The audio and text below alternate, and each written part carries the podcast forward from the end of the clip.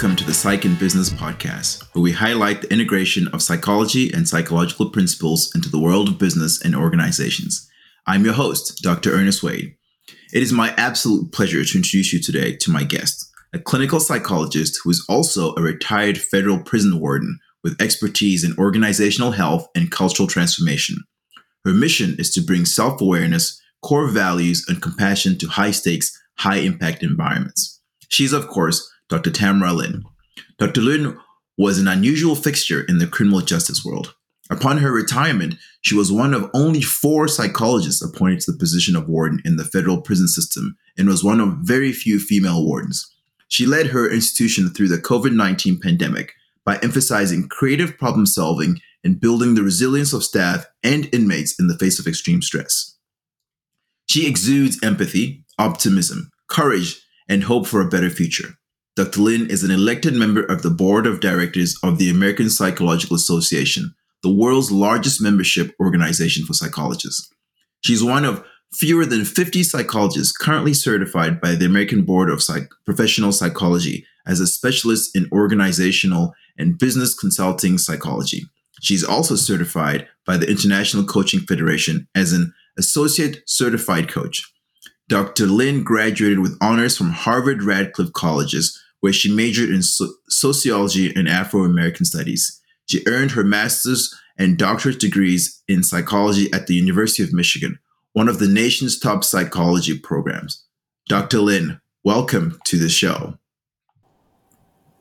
Thank you so much. I appreciate the kind introduction. Well, this is such a great accomplishment. I am so interested to to jump into the conversation with you, and so I'm just going to do do that right away. I I am fascinated by the fact that you were you are a psychologist and were also a federal prisons warden. So I usually ask people, how did you get into the world of business? But in this case, how did you get into the business of of the federal prisons and to end up as a warden too?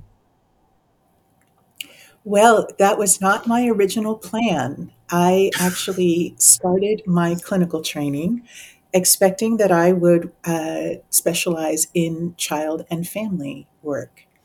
And I began my training and was able to see relatively early on that I am not enough of a kid at heart to do really good play therapy. I realized that working with young kids was not going to be uh, the best for them or for me. Mm-hmm. And I started to explore other specialties. And mm-hmm. I happened to have professors who were doing forensic work at the time. And I found myself doing some psychological assessments for the Wayne County court system. This would be Detroit, Michigan. When a judge would mm-hmm. want to know what a young offender needed in terms of services and supports, I would go to detention centers around Detroit and interview and assess these kids. And mm-hmm. I became really interested in the circumstances that might lead them to be in front of a judge and the circumstances that they might be going back to once they were discharged from the facility. Uh, but when I did those assessments and handed in my report, I did not know what ended up happening to the kids. And mm. it felt very unresolved for me. And I realized what I wanted to do was to work with people in the criminal justice system at various stages of their experience, from the beginning of their uh, experience with the system the assessment phase, the diagnostic phase, but also be involved in the treatment and in the uh, preparation to return home. So mm-hmm. I actually drew from school for a year and took a second clinical internship at a state psychiatric prison in Michigan because I wanted to do the work and see if it was a good fit. And it turned out that it was. It turned out that mm-hmm. I really enjoyed the challenges of the clinical work and of the setting. I had terrific supervision, and it really gave me a sense that what I was doing as a psychologist was making a difference for not only the people who were uh, in my care, but also to the families and communities that they would return to once they had uh, finished their their commitments. So um, it was it was not a direct path into corrections, uh, but once I found it, I stayed in it for over 20 years. And then during the course of that time, did clinical work in several federal prisons, working with men, women at every security level, uh, supporting staff as well, uh, because it Mhm. is very, very demanding work. And Mhm. there reached a point where I wanted to explore my interests in how these little uh, systems ran. And how do you keep the lights on? And how do you make Mm. sure that you are providing healthcare to the thousands of people? How are you going to keep uh, the uh, parking lot paved? And how do you manage security threats inside? Every aspect of how institutions ran was interesting to me. And I happened to Mhm. work other wardens who gave me opportunities that were not typical of psychologists in that system to become responsible for other Mhm. areas. So I uh, eventually transitioned out of direct clinical work and moved into executive roles. Uh, I was an associate warden at two facilities where I helped the warden to supervise staff and inmates and to, to run the facility. There was a period of time when I stepped out of the field and went Mhm. to our central office in DC and was responsible for psychology services nationwide within the agency. And that uh, was a terrific experience until I really missed the field and I asked to go back and work with staff and inmates directly again, which is how I landed a warden role. So I, I've been able to do many things within one agency, and uh, it's been a really terrific experience. That is that is such a, a fascinating story, and your journey is so interesting to see. You know how you started off with clinical, uh, and, and even did clinical in in the prison systems, but moved to more administrative leadership and management things. I'm wondering what was that transition like for you? Because I've talked so many times about how it's so challenging when people go from doing clinical work or uh, you know engineering or accounting or whatever technical job that you do to doing something that's more of leadership administrative. What was that like for you in, in the prison system? It was challenging for a few reasons. Um, first, I am a psychologist in a system that is not always comfortable with the input of psychologists or the presence of yeah psychologists. It can hmm make people uh, a bit uh, uncomfortable. And one of my challenges was to prove my value in those settings, uh, to earn hmm their trust, to um, maintain my credibility, uh, not hmm having come initially from a security background. So I had to really uh, gain, like I said, trust and credibility as I went along. Um, for those yeah how, how same did you do that reasons, how did you how did you I, earn I trust and credibility in an environment where that seems like it, it wouldn't be as receptive to psychological thoughts and, and, and uh, input yeah. So the federal prison system is a little different than most state and local systems in that we are all correctional workers first, and we hmm train that way from day one. So I earned the trust by doing the work that hmm correctional officers did, that food service workers did, that health service hmm workers did. We, we have a common experience in terms of sharing risk, sharing responsibility. Um, we, we all respond to emergencies. We all hmm address security threats in addition to doing whatever our specialty work may be. So um, I was shoulder to shoulder with people in emergency situations who I later was at a conference table with and having to solve a problem or or mm address a need. So um, you you you earn the trust and credibility by doing the work and being willing to to share uh, the risk and the responsibility. I would say though that being a psychologist, but and also being a woman in those environments was was challenging uh, because Mm-hmm. in in many of those settings, um, women were um,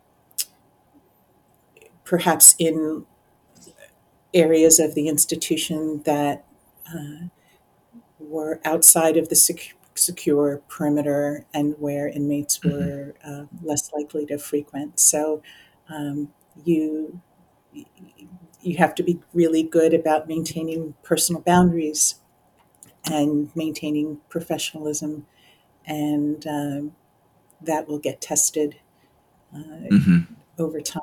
You you uh, just have to do the right thing when no one's looking.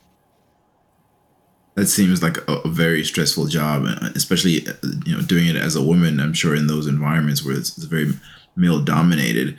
You know, I, I'm interested in hearing more about when you became a warden, what that transition was like for you, especially you know uh, right on the heels of COVID coming up, and then having to try to work in that environment. How, how did you navigate that? Hmm Well, I had ideas about transitioning into the warden role and bringing lots of resources to improve staff wellness and employee engagement. And I wanted to improve training and I wanted to encourage people to be more psychologically minded. And I had those plans with no idea that the pandemic was approaching. I arrived in my new role in March of 2020, just as we were beginning to realize that we had an emergency on our hands. And it turns out that all of those goals were still relevant and perhaps even more relevant than during non emergency situations. Hmm. So it was a period of great uncertainty. We, we literally did not understand quite what we were dealing with in terms of how COVID um, was transmitted, how it was treated, what our precautions needed to be, and we had to pr- learn about that as we went along. One of my gifts, I think, is that I am comfortable with uncertainty. I I don't I don't mind not knowing exactly what to do. And That's a great gift to have. there, there's a concept in uh, in psychology called learning agility, and learning hmm agility is the shorthand for it is this idea of uh, knowing what to do when you don't know what to do, Yeah. being able to draw on past experience hmm and knowledge and be able to apply it to novel situations. And Yeah, people that's high being comfortable with the uncomfortable. Yes, yes, yes. So those of us who are high in learning agility are comfortable in novel situations. Sometimes we even seek them. Uh, and that I think got me through my correctional career. The novelty of the work, hmm every day being different, that was something that suited me and my personality really well. My challenge as the warden was to acknowledge other people's uncertainties, hesitations, fears, without appearing to be dismissive of them because I shared them, hmm but I also was comfortable finding solutions to problems as we went along. So there is a balance as the leader between wanting to acknowledge legitimate worries and fears, but not hmm letting it keep people from finding solutions to unusual problems and mm uh, getting through a crisis, right? So hmm uh, I, I worked really hard to build people's confidence that they did have the knowledge and the resources to come up with novel solutions to problems. And also, this idea that we may try something, we may or may not find that it works, but it will help mm-hmm. us to make the next decision, and uh, mm-hmm. that no experience is wasted. That we're everything is a learning experience to apply to the next uh, next unknown. Yeah. I love I love that approach. You know, you know, the trial and error and everything. You learn from everything, right? No, nothing is wasted. You know, in your in the the intro, I read that you know one of the things that you did was was work to build resilience within the staff and the inmates. How do you how do you do that in the inmates? I mean, I can understand the staff, but how did you accomplish that with the with the inmates? Oh, that's a great question. I interacted with inmates a great deal, um, making mm-hmm. rounds, being at meals. Um, they had access to me, could ask me questions, could talk about concerns. Um, I was I tried to be quite accessible.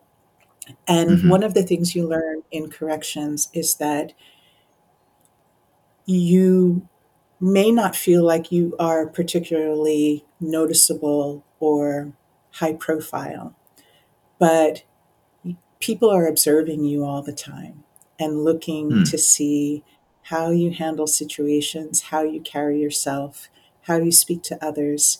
And in my case, I took that very seriously and I did my best. Hmm. I can't say that I was always successful, but I did my best to model stability especially emotional stability, mm-hmm. calm, uh, mm.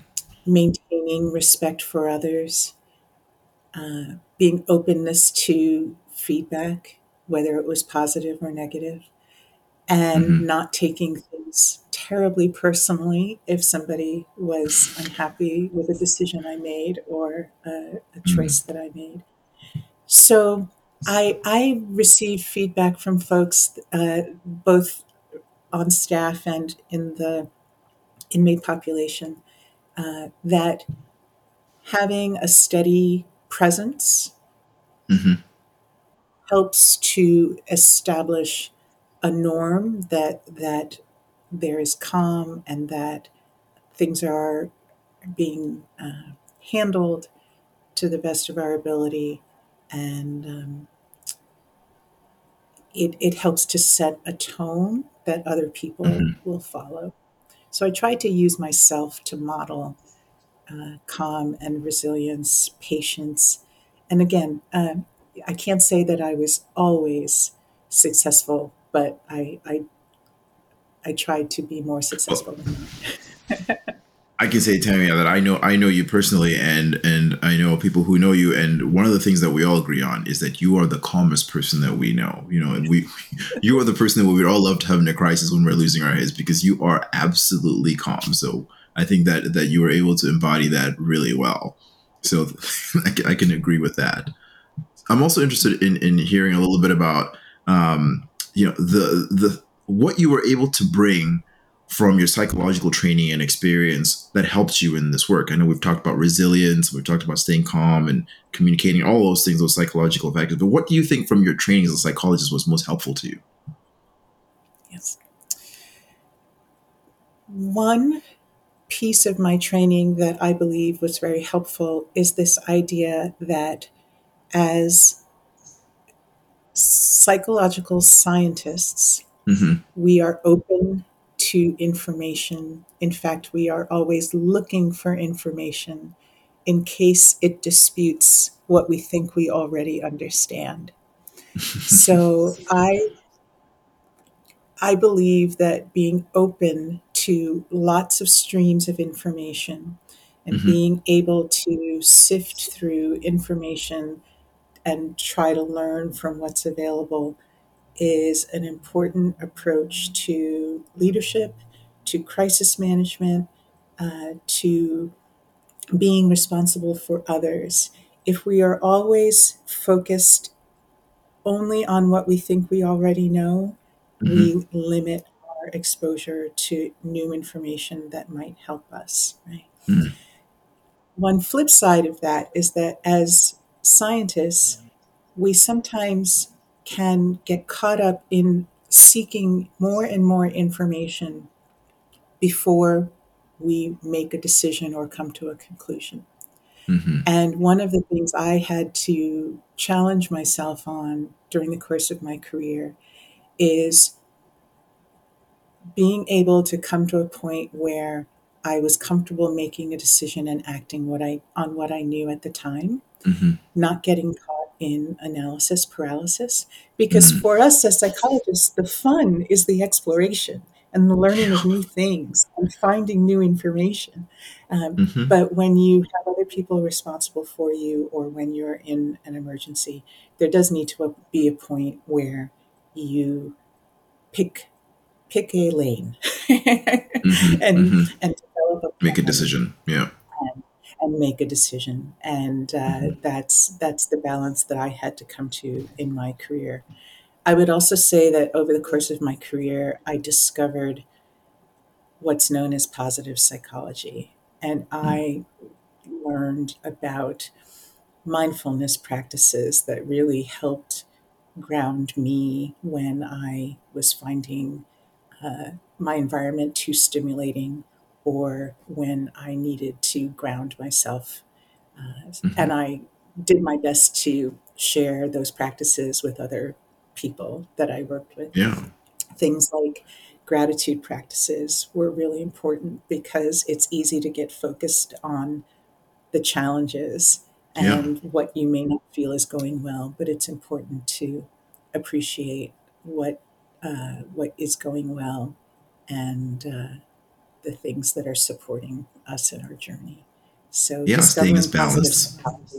Yeah, that's that's a really great way of, staying balanced. I like that. And, and sounds like so that was a, that was a, a really great career. And I know that you retired from that, but you are doing consulting and coaching now, and you have your own consulting company uh, called High Ready Coaching and Consulting. Why that name? What what's the significance of that name? Oh, thank you for asking me that. So, having been in law enforcement for as long as I have, my mission now is to support people who are in fields like law enforcement that are high intensity, high demand, and really help them thrive in those settings while hmm also maintaining their relationships with others, the values that brought them to their work, and uh, really helping them to uh, feed their whole person while they're in hmm this very demanding work. People in law enforcement and public safety will recognize the term high ready. It's the term that refers to a position that you take when you are on the firing line. Hmm and you are armed and you are preparing to meet a threat, but you don't quite know where the threat is coming from. mm. When you're in high ready, you are positioned such that you, you are most ready to meet your target. You have your hands at your chest, you're ready to take aim, and when you see your threat, you're able to extend your arms and meet your target. Uh, high ready is the optimal preparation for any crisis or hmm emergency that you might face. And I wanted to be able to convey that coaching and consultation can help people to be better prepared for the uh, challenges that they will ultimately face. Uh, and that preparation is key to success. Yeah, I, I love that. I love that explanation, and thank you for sharing that that insight into the world of law enforcement. I think that's what's really uh, fantastic to be able to understand a little bit of that, and especially nowadays. I know there's a lot going on with law enforcement, and, and it's just I think it's it's such a great mission that you have to try to you know help in that arena and, and help with law enforcement uh, and, and things like that. Um, to Tammy, I want to be respectful of time, so I'm going to ask, you know, with all the great things that you're doing, how do people get a hold of you? How do they contact you or follow you? Or what's what's the best way to to keep to get a hold of you? Sure, sure. So um, I can be found at highreadycoaching.com. I'm also available on LinkedIn under mm-hmm. High Ready Coaching and also under Tamara Lyn. And I'm eager to talk with people about how they, as individuals or as teams, can really bring values and psychological mindedness to their operations to really help not only uh, people to be effective and productive, but also to protect their own wellness as they do demanding work of any kind. Uh, so mm-hmm. there are both mm-hmm. internal and external benefits from uh, an approach that really takes into account how people learn and how people manage emotions uh, under high stress situations. Yeah, that's such a great. I mean, that's such a great um, mission, and I think even even though your focus is law enforcement, I you know businesses are high stress can be very high stress as well. So uh, uh see your your work applying broadly across many different areas. Um, I'm going to ask you, uh, Tammy, for a, a, tip. I always ask everybody who comes on the show for a tip because we have we have you all on here, these experts. So, what tip would you give to you know people out there, either in business or law enforcement, in this current environment that everybody's in? My tip would be that if you're able to tolerate some uncertainty, it really mm-hmm. will open you up to options and possibilities that were closed to you before. So I'd encourage people not to fear uncertainty, not to feel that being uncertain is a failing or uh, mm-hmm. an inadequacy, but that uncertainty just tells us that there's more that we need to know or more that we need to learn. And uh, it's an opportunity rather than anything to uh, be ashamed of or mm. avoid. I would lean into the uncertainty because that's where you discover new things. That is i love that. That is that is su- such good advice. I know it's it'd be hard for a lot of people myself included to lean into the uncertainty right? Lean into that gray.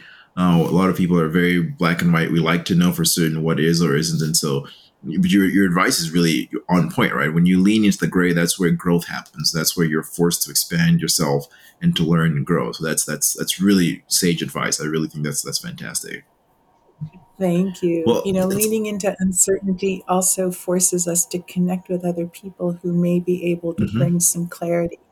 And if we try to do the really hard work alone, we're mm-hmm. we're certain to limit our view. But if if we lean into the help that other people can provide and the support that they can give, that is uh, always a better option. Absolutely. I, I think that's fantastic advice. And thank you so much for that advice, and thank you so much for coming on the show, Tammy. It's been such such a pleasure to have you on the show. We'll have to have you come back. These are always so short. You know, I'd love to hear some stories from your time as a warden. I'm sure you have many interesting ones to share. It was my pleasure. Thanks for having me. Awesome. And to all our listeners, thanks for listening. We hope to see you next time. Bye.